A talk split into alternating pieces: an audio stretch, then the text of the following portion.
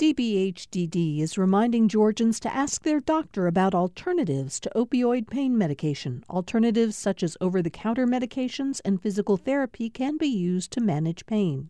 More information at opioidresponse.info. From Georgia Public Broadcasting, this is On Second Thought. I'm Virginia Prescott. Dr. Martin Luther King Jr., Chadwick Boseman, Oprah Winfrey, Spike Lee, all graduates of historically black colleges and universities.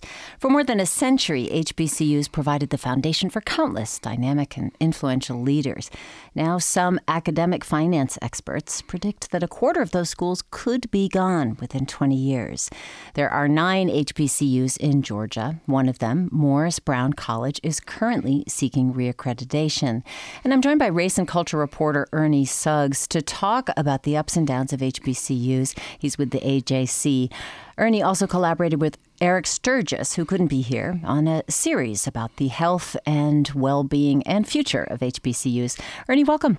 Oh, thank you very much. I'm glad to be here. Well, thanks for being here. Start with Morris Brown College in Atlanta, now seeking accreditation more than a decade after losing it, which nearly caused the school to shut down. So you've been covering it for a sure. long time. Can mm. you remind us of what happened? Yeah, and two, well, one thing I want to uh, just uh, offer like a slight correction is that uh, there are there are nine accredited HBCUs in Georgia. Morris Brown will be the tenth HBCU in Georgia, but they're not accredited. Got it. So Thank you. Kind of, yeah. So, uh, so yeah. So in 2002, after 1998 to through 2002 tenure of Dolores Cross, the school lost its accreditation. She was the president. She was the president. It was a lot of financial mismanagement going on, using financial aid money wrong. So basically, the uh, Southern Association of Colleges and Schools revoked their accreditation. And as you know, and as your listeners would know, when you don't have accreditation through SACS for a Southern school, a Southern college, and all colleges and schools are accredited through SACS in the South, you don't have eligibility for financial aid or for any kind of federal funding. So that money dries up immediately. And therefore, you don't have, you know, students can't afford to go to school. You're not getting any grant money. You're not getting in that funding that you would normally get and expect. So the school basically is not technically shut down, but it's essentially shut down because mm-hmm. you know mm-hmm. they have probably fewer than 50 students. Uh, none of them get financial aid. None of them get fin- None of them get federal financial aid. They may get loans or something uh-huh. like that, but they, they don't get federal financial aid. Uh, the school is uh, a, a, fraction of what it was in terms of its um, property and where, where it is, the, the footprint. The footprint. If you go by the football field, which was built in, which was dedicated in 1996 for the Olympics, and they played Olympic soccer there, it looks just like a war zone.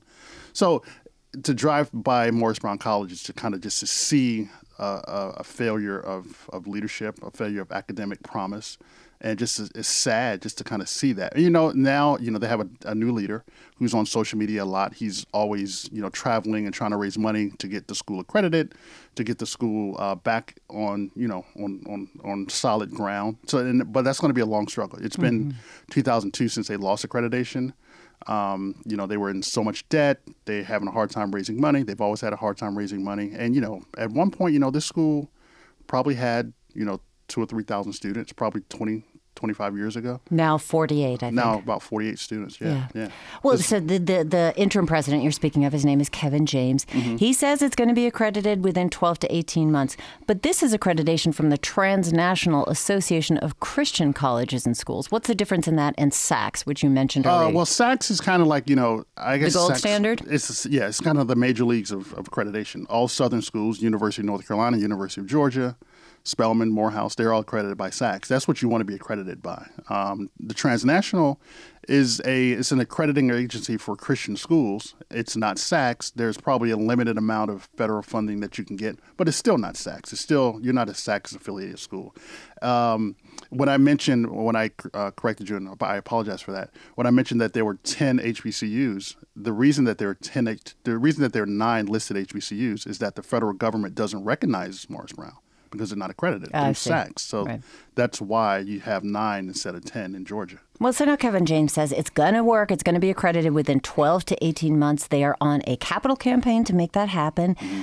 Uh, they're at two hundred and sixty thousand dollars on the way to five million. So, yeah. how realistic is this goal? Do you think it's going to be tough? I mean, uh, you can look um, you know, about 250, 300 miles north to Greensboro, North Carolina, Bennett College. Mm-hmm. Bennett College was in the same situation last year, um, isn't yeah, it? Yeah, this year. Well, yeah, last year. Mm-hmm. They raised $8 million.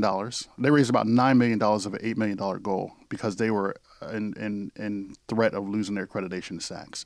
They raised that money, but SACS still revoked their accreditation because they didn't feel that they had a sustainable model for sustaining that money. So it's just like if if you can't pay your rent and I give you five hundred dollars to pay your rent, what are you going to do next month? when you when I when you spent that five hundred dollars. So that's basically what SACS was saying to Bennett College. So Bennett College is now suing SACS because they raised the eight million dollars and they, they weren't given their accreditation back. And now they are accredited by SACS, but it's going through court now. But they're also trying, as as you mentioned with Morris Brown, to get that transnational accreditation, which is as for a Christian school. Now, Ernie, your own newspaper reported in 2015 that graduation rates in HBCUs lower than 20%. percent mm hmm A lot of financial challenges. Are these just happening for HBCUs, or is this other small private colleges? They're all tuition dependent yeah, for yeah. the most I mean, part. all well, uh, uh, there are more public um, HBCUs than private HBCUs um, for your for your listeners.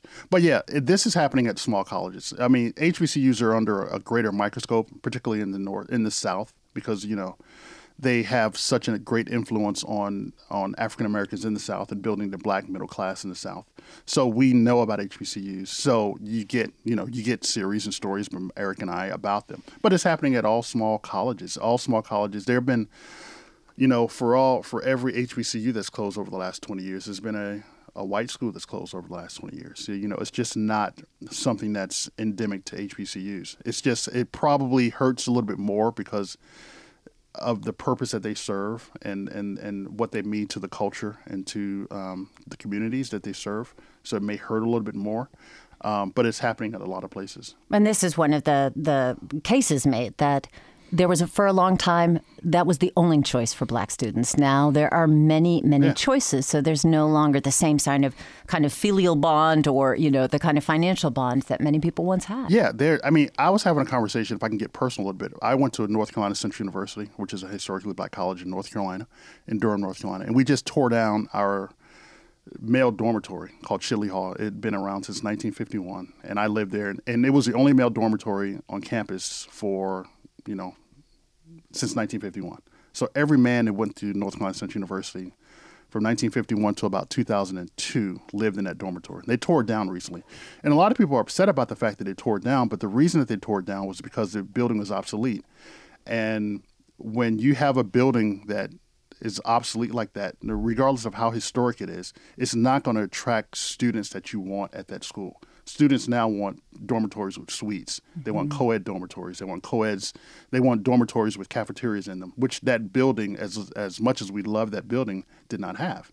So HBCUs have to put themselves in a position to compete with white schools, to compete with rich small schools, to get these top students. Because yeah, at one point when I was going to college, you know, well, not when I was going to college. I could have gone to any college I wanted to. But at, at some point, North Carolina Central University was a destination college for a lot of black people in North Carolina. Now it is not. Now, I, you know, kids can go to UNC or Duke or you, you know, UNCG just as easily and get more money, more benefits. You know, so these schools have to start competing um, for these top students. So it's not the only place you can go anymore. So therefore, it becomes more difficult to raise money, more more difficult to be attractive, and you got to come up with ways to be that.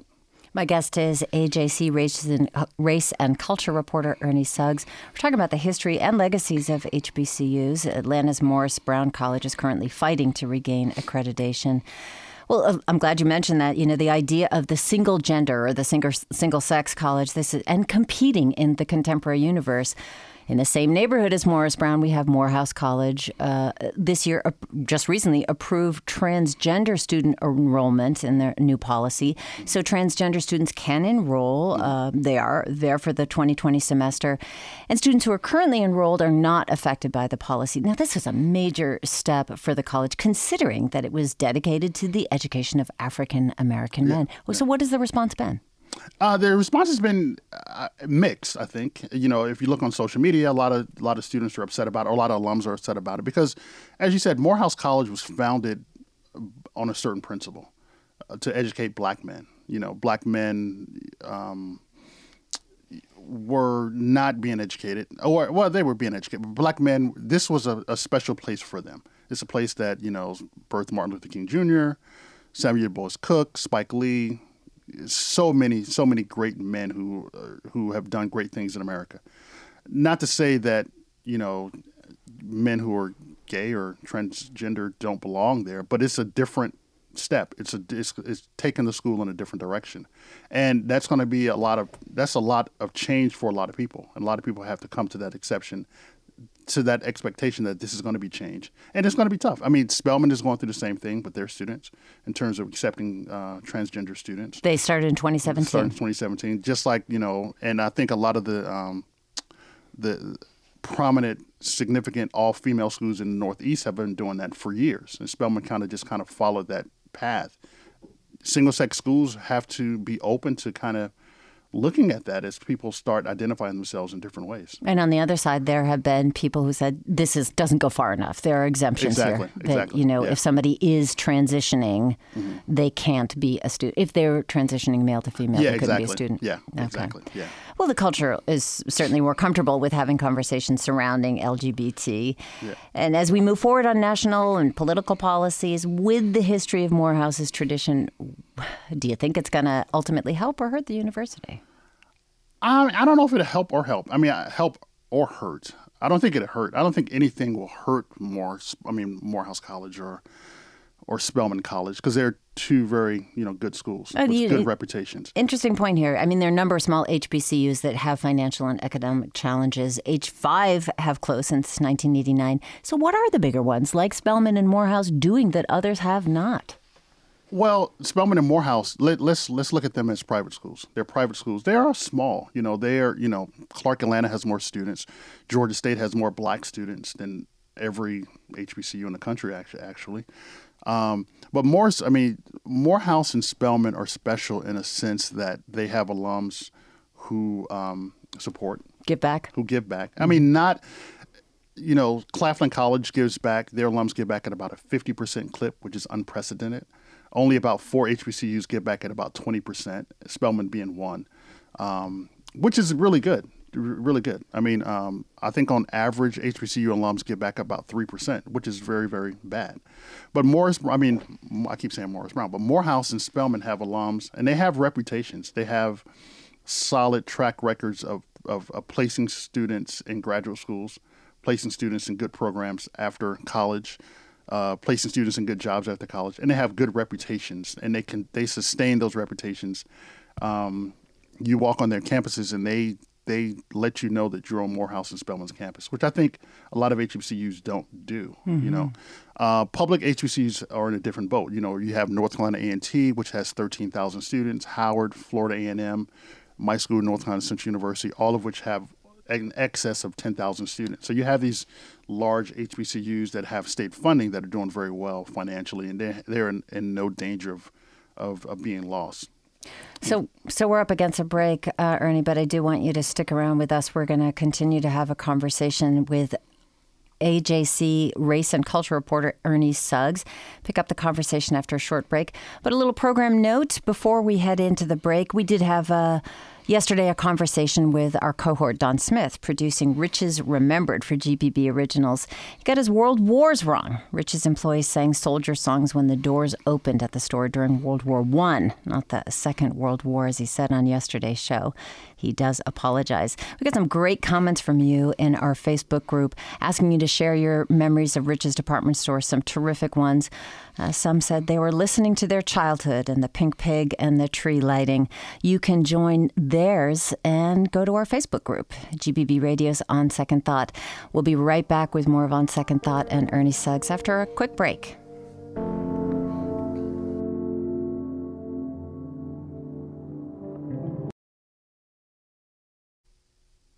We are back with On Second Thought from GPB. I'm Virginia Prescott, along with Ernie Suggs, who's looked closely at the issues surrounding historically black colleges and universities. He's a reporter for the Atlanta Journal Constitution who covers race and culture and education. So, Ernie, let's look, but you talked a little bit about the legacy earlier, but let's look at how the black education system helped build this middle class that we know today. Yeah, I mean, you know, the first HBCU, uh, we talked about it earlier during the break, uh, Cheyney University, or people would argue that uh, Lincoln, Cheyney was founded in 1837, Lincoln was founded in 1856, um, both in Pennsylvania. Shaw University was founded in 1865 in Raleigh, North Carolina, which is the first HBCU in the South. So if you look at that, if you look at those three uh, years, 1865 is right after the Civil War. Mm-hmm. And right after the Civil War, during the Reconstruction, all of these HBCUs started popping up. And these are HBCUs that are freeing, that are teaching the sons and daughters of former slaves and slaves. So you're you're automatically, and you know, obviously the educational system wasn't as advanced as it should have been or could have been, but you are creating a network of colleges of over 100 colleges that are protecting and educating these former slaves and building something, building a black middle class.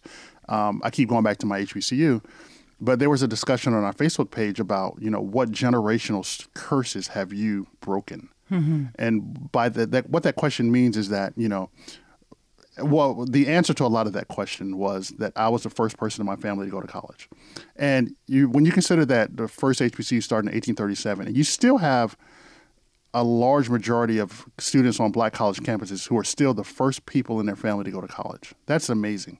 And that automatically changes your family's trajectory. It changes the path of your family because you, you know you're going from high school graduates and you know jobs that are getting by that are just getting by to being able to go to graduate school, being able to get a job at a Fortune 500 company, being able to go and teach or do something productive. So they continue to build the black middle class. They continue to serve that purpose of kind of building us and serving, giving us a landing place to go to get that education. Sure, there are places we can go anywhere we want to go right now, you know, as opposed to 20, 30, 40 years ago. But those HBCUs are so important in, uh, in the sense that we have that place that we know we can go that we know we're going to be nurtured, we know we're going to be looked after. You know, I still talk to, you know, I graduated from college 1990. I'm still very close to a lot of my professors that I still talk to, still get advice from. They still offer me advice, sometimes unsolicited. Um, but that's part of what that HBCU that HBCU experience is, and it's kind of just kind of building. I'm the first person in my family to go to college, and you know my life is totally different than what it would have been had I not gone to college. Well, and you did a series, HBCU Journeys. This is you wrote a series for the newspaper, but mm-hmm. also did the series of podcasts. Yes, And to a person, those that you spoke to, they were talked about having they were attracted to a sense of belonging, a yes. sense of yeah. sisterhood or mm-hmm. brotherhood, mm-hmm. and also being academically pushed yeah. forward, being challenged. Yeah. yeah. So, so those ingredients. In fact, we can hear just a little bit. This is from one of the podcasts. This is HBCU Journeys. Okay. So I like to say that um, I didn't choose Spelman. Spelman chose me. Um, I went on an uh, HBCU tour when I was in the eighth grade, and I got a chance to visit different HBCUs, and Spelman was one of them. And um, from there, I got to uh, participate in a pre-enrollment program at Spelman, and that's where I really made my choice. Um, I got to attend Spellbound, um, so that's something that you get to go to when you first get accepted. And yeah, that's how I ended up at Spelman.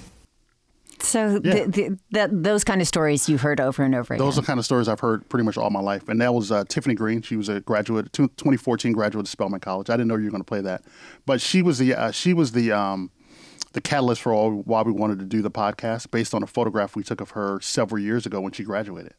And um, the photograph was such an indelible image of her getting her diploma from Spelman College that, you know, years later when we decided to do the series and podcast, we wanted to revisit her to see how her life has turned out um, post Spelman graduation. So, well, yeah. you know, the, besides her women like her mm-hmm. and others that you spoke to of course we have the the great legacy of Dr. Martin Luther King Jr. Mm-hmm. attending Morehouse and when I first moved to Atlanta somebody told me that what explains Atlanta is the presence of HBCUs. That there is this, you know, educated black middle class mm-hmm. that are, does not exist in such in such plentiful form yeah. in other cities, mm-hmm.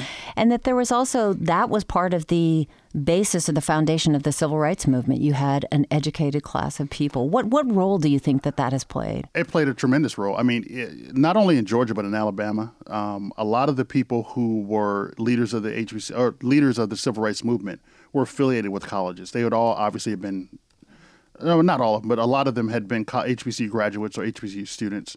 Uh, the Atlanta the Atlanta student movement right here in Atlanta is, you know, that kind of basically sustained the civil rights movement here in Atlanta. Although Martin Luther King Jr. graduated from Morehouse College, 1960, February 1st, 1960, at, at, at North Carolina A&T, which is my college's rival, but I have to give them credit for starting the sit-in movement. They with four students at North Carolina A&T, Bennett College. Um, you know, one of the things about Bennett College, and you know, hopefully we were not going to lose that college, but the, the ladies of Bennett College played a very, very integral role and helping with the sit-in movements in Greensboro and kind of spurring that whole thing. The sit-in movements in in, in ten, Nashville, Tennessee, and the and the um, the Freedom Rides. These are all HBCU students. These are all HBCU graduates. So they played a tremendous role in, in, in helping define and shape the civil rights movement.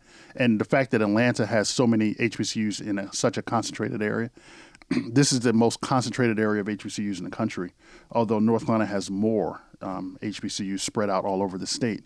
But yeah, it, it made a difference to have all that black intellectual power in one central place to kind of spur and spark this movement. So this podcast series has ended. You've ended the. I'm sure you're going to continue to report oh, yeah, on this. Gonna, but, yeah, yeah. but after working on this series, what do you see as the future of these historic colleges? You know, we already made the point where people have so many choices now. 50 years ago, 90% of all black college students went to black colleges. Yeah. Now 90% are at mostly white schools. So. Yeah. I mean, I, I, I, I don't have the dire um, outlook that some of the experts have.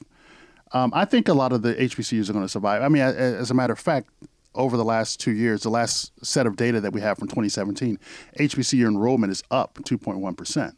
So it's gone up from um, 292,000 to 298,000, which is a little bit under 300,000 students. Uh, each of the nine HBCUs in Georgia, seven of the nine HBCUs in Georgia between 2016 and 2017 have seen increases in enrollment. Savannah State and I think Albany State have seen declines. So I think that, you know, I think we're going to be okay. We're going to lose some. We lost, you know, since we published the series, we've lost two HBCUs uh, and perhaps maybe Bennett. Hopefully not, but you know, I think we're going to be okay. And they'll all come back because of Beyonce. Oh my God, she's great. we didn't talk about Beyonce. Ernie, there's so much more I could talk with you about. Thank you so much with, for speaking with us. well, us. Thank you for having me. It's been great. That's Ernie Suggs. He's a race and culture reporter for the Atlanta Journal Constitution. In 2017, the University of Georgia held a ceremony to rebury remains discovered during a campus construction project. DNA analysis showed that most of the dead were likely enslaved people. In 2018, UGA created a memorial to these individuals at Baldwin Hall, which houses the anthropology and criminal justice departments at the university. But members of the Athens community and others say that's just not enough. In just a moment, we're going to hear from a student who's been following the story for UGA's independent student newspaper and an historian pressing SEC schools to confront their role in slavery. But for context, here is Brad. Bradley George reporting on the reburial for a GPB in 2017. Workers are putting the finishing touches on a new wing of Baldwin Hall. It should have been finished a year ago, but construction stopped as UGA anthropologist Laurie Reitsema and her team searched for unmarked graves from the mid 19th century. Some of them remained unexcavated because they were partially underneath the foundation of the building. And from the remaining graves that were excavated, 63 of them had some kind of human remains that we could actually observe and study. Of the graves they DNA tested, most were black. Given the time period, many were likely slaves. But the university's announcements about the discovery made no mention of slavery, and the remains were put in a cemetery that was once segregated. Those decisions upset Fred Smith, former president of the local NAACP. He says UGA has failed to acknowledge its history with slavery. They have a slave legacy, and let's deal with it from all points of view. Michelle Cook is UGA's chief diversity officer. Her great great great grandparents were born into slavery and lived in Athens their whole lives. She says the university had to follow proper procedure for reburying the remains. And one of their recommendations was that the remains be reinterred in a cemetery close to the original burial site and with the capacity to accommodate the original configuration of the burial spaces. Best practice would have been not to move these individuals at all. Anthropologist Michael Trinkley is director of the Chicora Foundation, which restores abandoned grave sites and cemeteries. The fact that these individuals are 50 years, 100 years, 200 years old, to many does not reduce the trauma of the event of, of removal. Not far from the construction site, Linda Davis is leading efforts to restore a cemetery used for decades by Athens' black community. She wishes the Baldwin Hall remains were reburied here, a reminder of the lingering effects of slavery and segregation. I want us to not make a conscious decision to ignore our, uh, ignore our past because we don't like it. I don't like it either. But I cannot get past the strength and the conviction and the courage that it gives me to know that I am a descendant of survivors. The University of Georgia says the 105 grave sites are reinterred individually under a granite marker that describes how they were found. For NPR News, I'm Bradley George in Athens.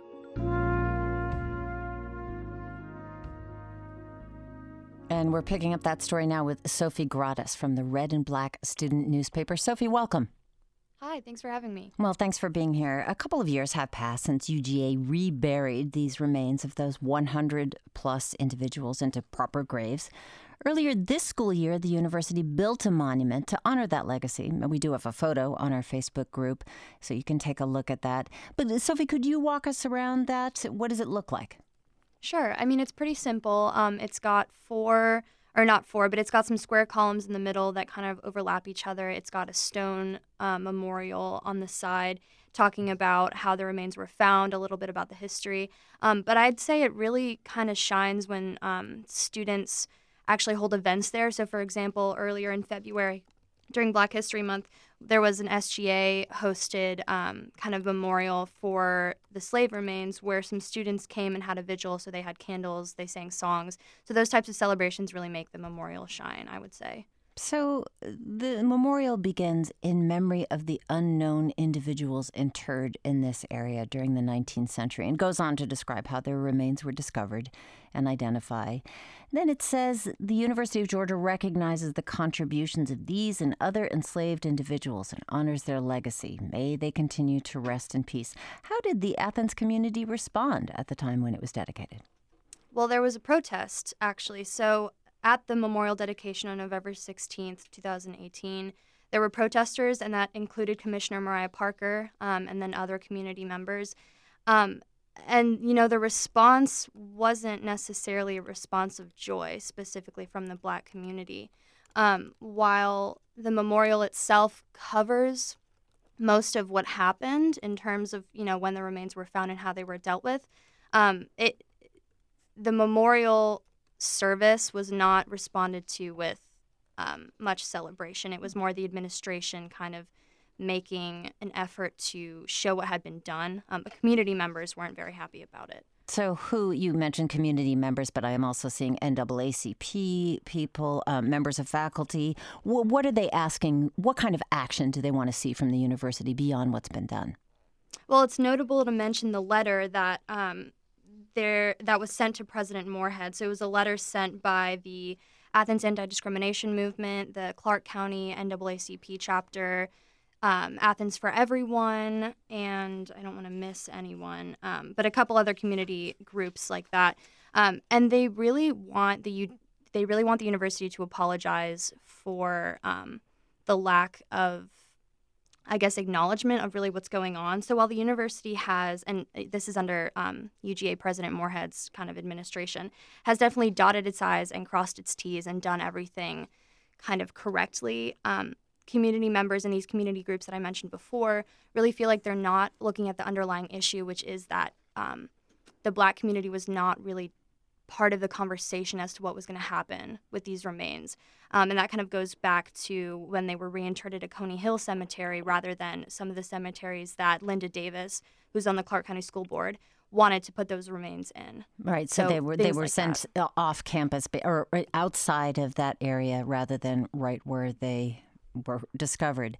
Well, and speaking of dotting I's and crossing T's, the UGA president, Jere Morehead, did write a letter to the editor in the Red and Black saying, like, we did it right. We did exactly what we were supposed to do.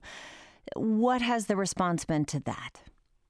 There was a response to that letter. So the Morehead's letter came in, in response to the letter that was first brought forth by the community groups that I mentioned. And then in response to that, um, you know, in the letter, they kind of criticized Morehead for, and this is in quotes, the same tired explanations and excuses that we have heard from the UJ administration before. So, really, just kind of criticizing the administration for not taking a creative approach to the way that this situation could have been handled. Um, and that's really kind of the biggest thing that they've been calling UGA out on. Um, they suggest that there are better ways to move forward and they want UGA to come to the table to discuss solutions rather than kind of, you know, rather than just say, this is over and done with. We had the memorial, we've done everything we needed to do, let's stop talking about it. Okay, and this was a, also a letter from faculty, a 120 page document saying that there had been expressing concerns about reinterment process, academic freedom, freedom rather, and even uh, quoting here, intimidation and policing of faculty teaching activities. Sophie, I wonder if you can hang on with us for a short break and come back and address some of those concerns.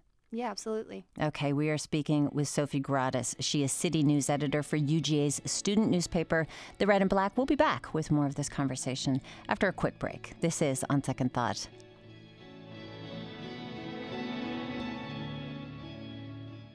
We're back with On Second Thought. I'm Virginia Prescott. Town and gown tension is high in Athens, Georgia. Community activists and faculty are pressing the UGA administration to do more to address the university's historical role in slavery.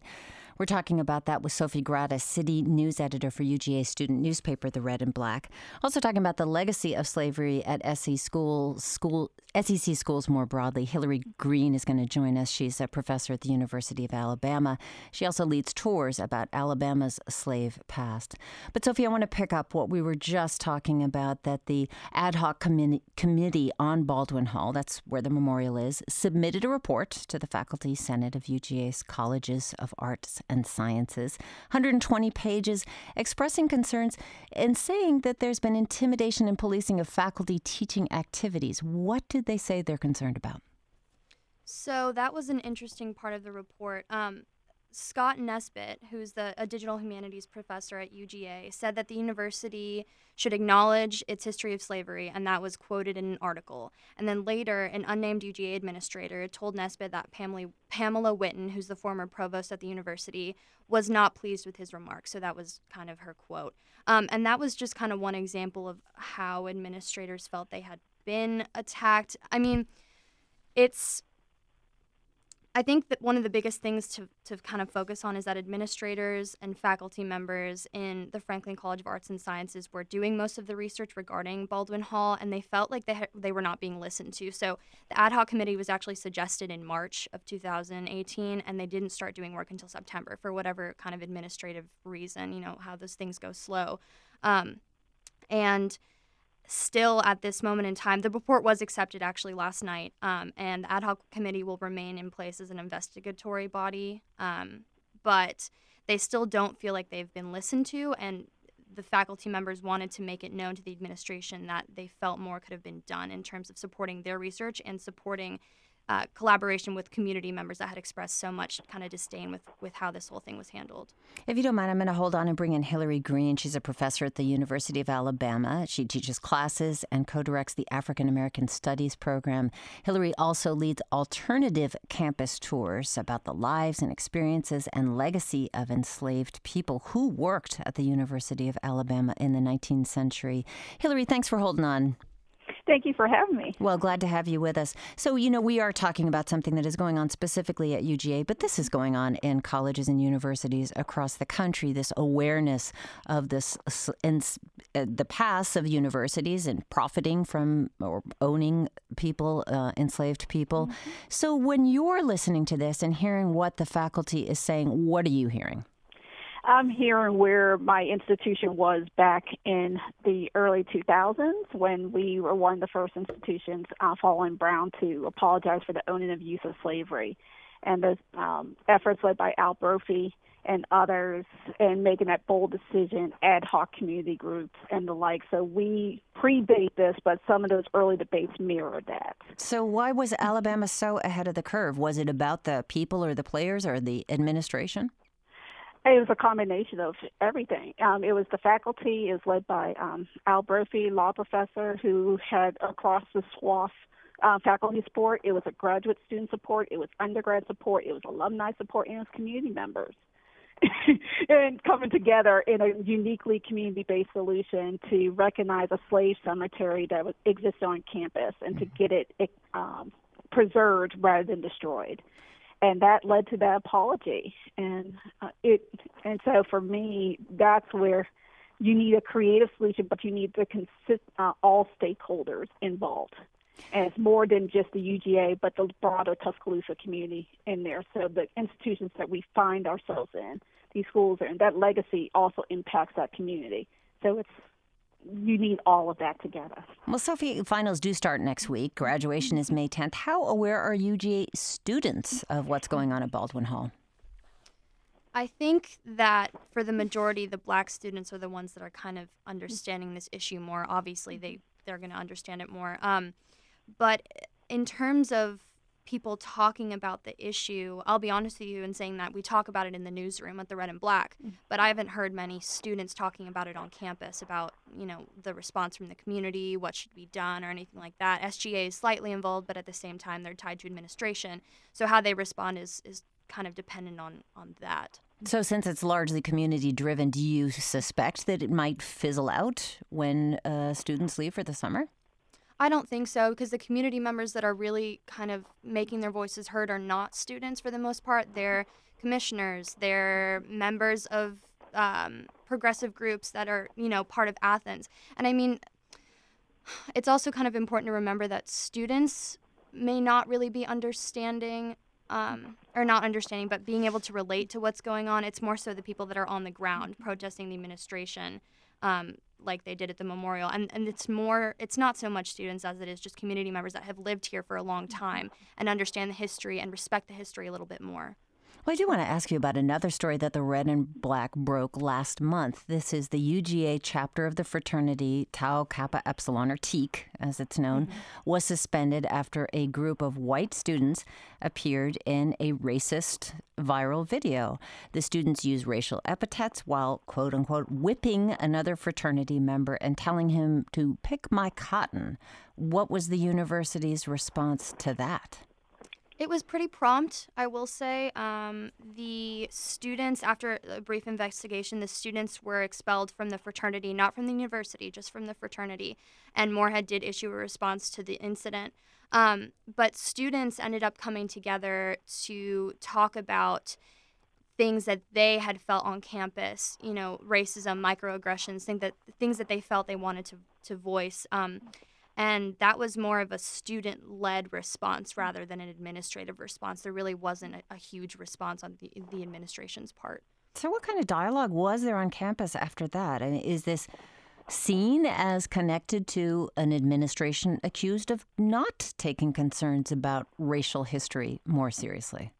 I think it just kind of adds to that narrative for sure because you have these incidents that happen and then you have kind of these scripted response coming from the administration in the terms of like press releases. And even then i mean morehead wasn't uh, didn't go to any of these meetings or the administrative um, people on the administration went but they were they declined to comment. Things like that where sure they're acknowledging what's happening but whether change is actually being implemented on campus is is questionable. I mean, it's really not. One thing that has been done is there's the College of Education is going to be named after one of the first UGA or one of the fa- first black women who graduated from UGA, Mary Frances Early. And that was actually in, in one of Morehead's response. He said, you know, this is one of the things that we're doing.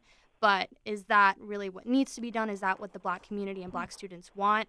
We're not really sure. Well, yes, we've spoken to Mary Frances early on this very program and proud to do so. Sophie, I know you have a, a, a newspaper to put to bed, so I want to thank you so much for your time. Thanks for talking with me. Sophie Grada, she's city news editor for UGA's independent student newspaper, The Red and Black. Want to keep you on the line, certainly, Hilary. You mentioned that this, mm-hmm. you know, back in 2004, the University of Alabama made these moves to mm-hmm. acknowledge and, and apologize for, publicly apologize for having profited from slavery. Is an obvious parallel between Alabama and UGA that, you know, there's a mm-hmm. marker, there's an acknowledgement. What mm-hmm. other parallels do you see between these two schools and the ongoing dialogues about slavery on college campuses? one of the things when I arrived at the University of Alabama in 2014, despite having a marker, despite this bold history, what has emerged, what has emerged was a silence around. We gave them a marker. That's all we need to do. Mm-hmm. So, my second semester at the University of Alabama, I had a black male student in one of my classes question, "Well, slavery did not exist here, so why does this matter?" And this, and what it made me realize was despite this, the lack of ongoing engagement that students could come to the campus, and he wasn't alone. Um, I, I started asking other students. I went on the tour, figure out what they were learning, and talked to people who did the um, orientation, and realized they're not getting this information. A lot of them didn't know where this mar- apology marker was. They didn't know this history. It was as if it never existed. So that prompted me to go into the archives and to develop a tour. And this student comment occurred in Jan- late January 2015, so my second semester. I gave my first tour that um, August in the heat with a group of students. Um, and since now, um, four years in, I'm almost at 4,000. I just went over 4,000 people reached.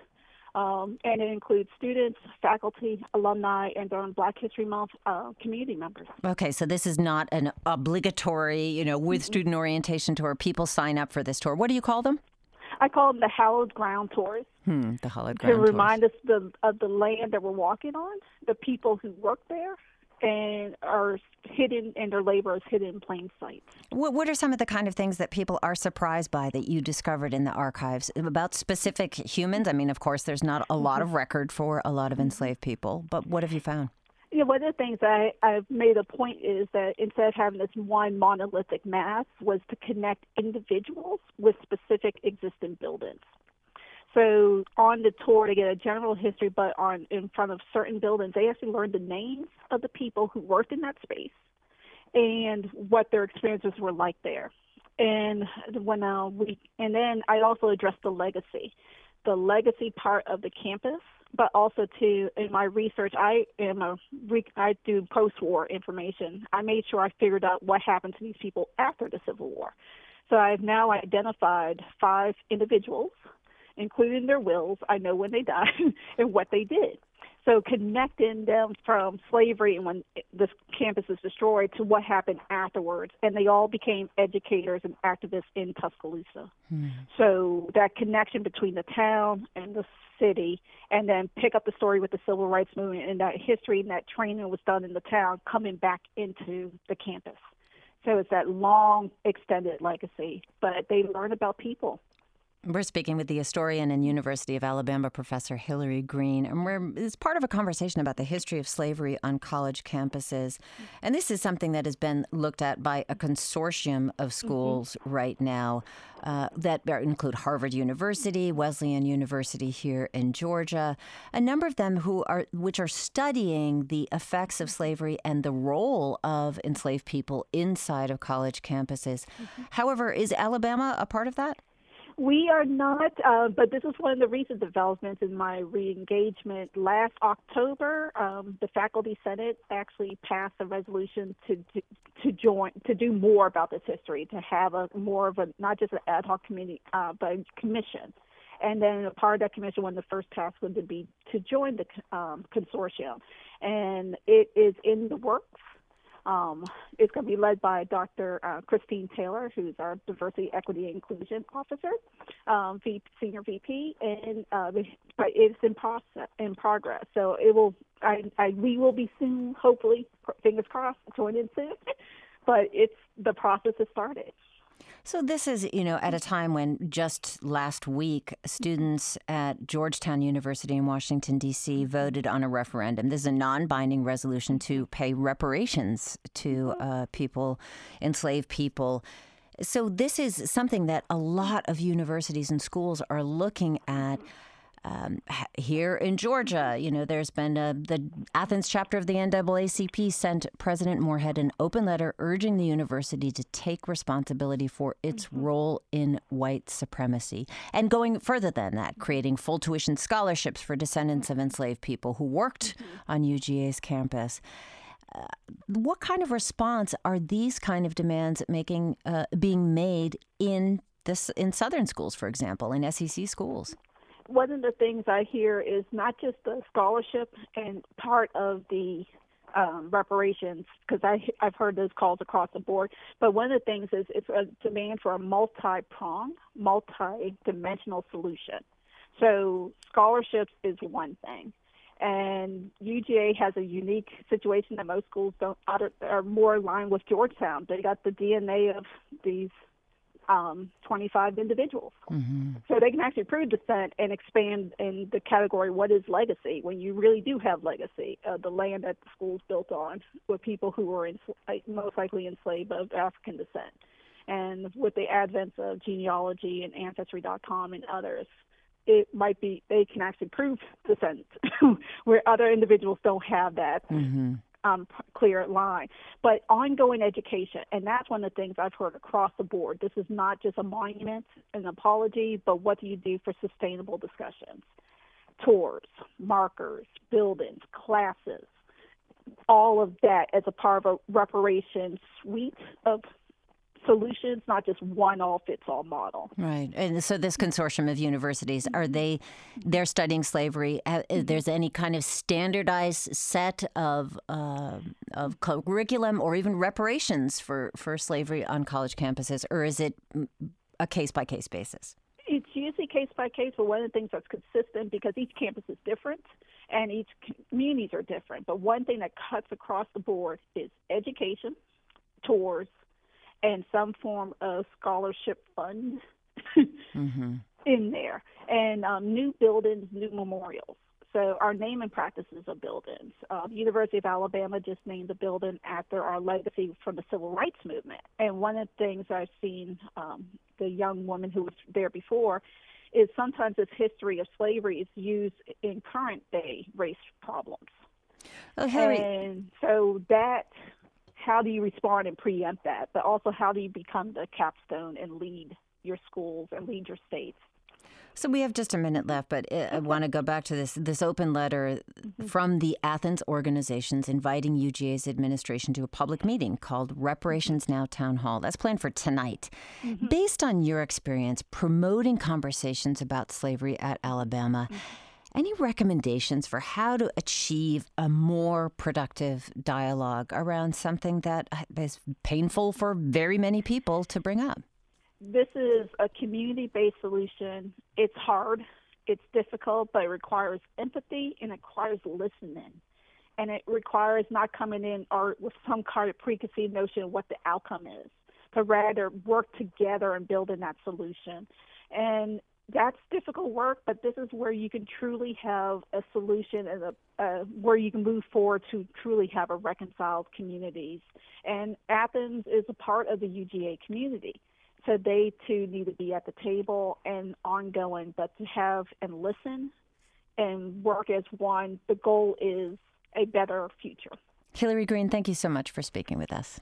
Thank you so much for having me. University of Alabama professor Hilary Green. She's co director of Alabama's African American Studies program, and more than 4,000 people have participated in her, her, tours focused on the lives, experiences, and legacies of enslaved people who worked and lived on the University of Alabama campus before the Civil War.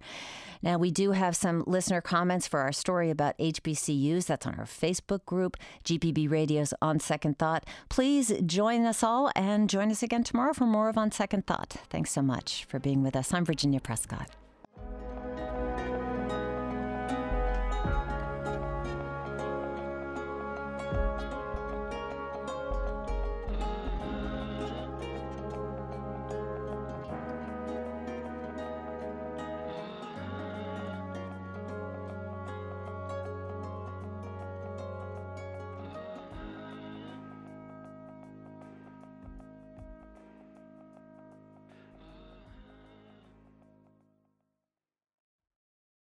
At a time when information continues to come at us faster and faster, sometimes you need to hit pause and rewind.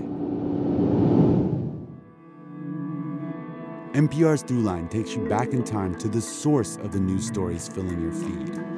Find NPR's Throughline wherever you get your podcasts.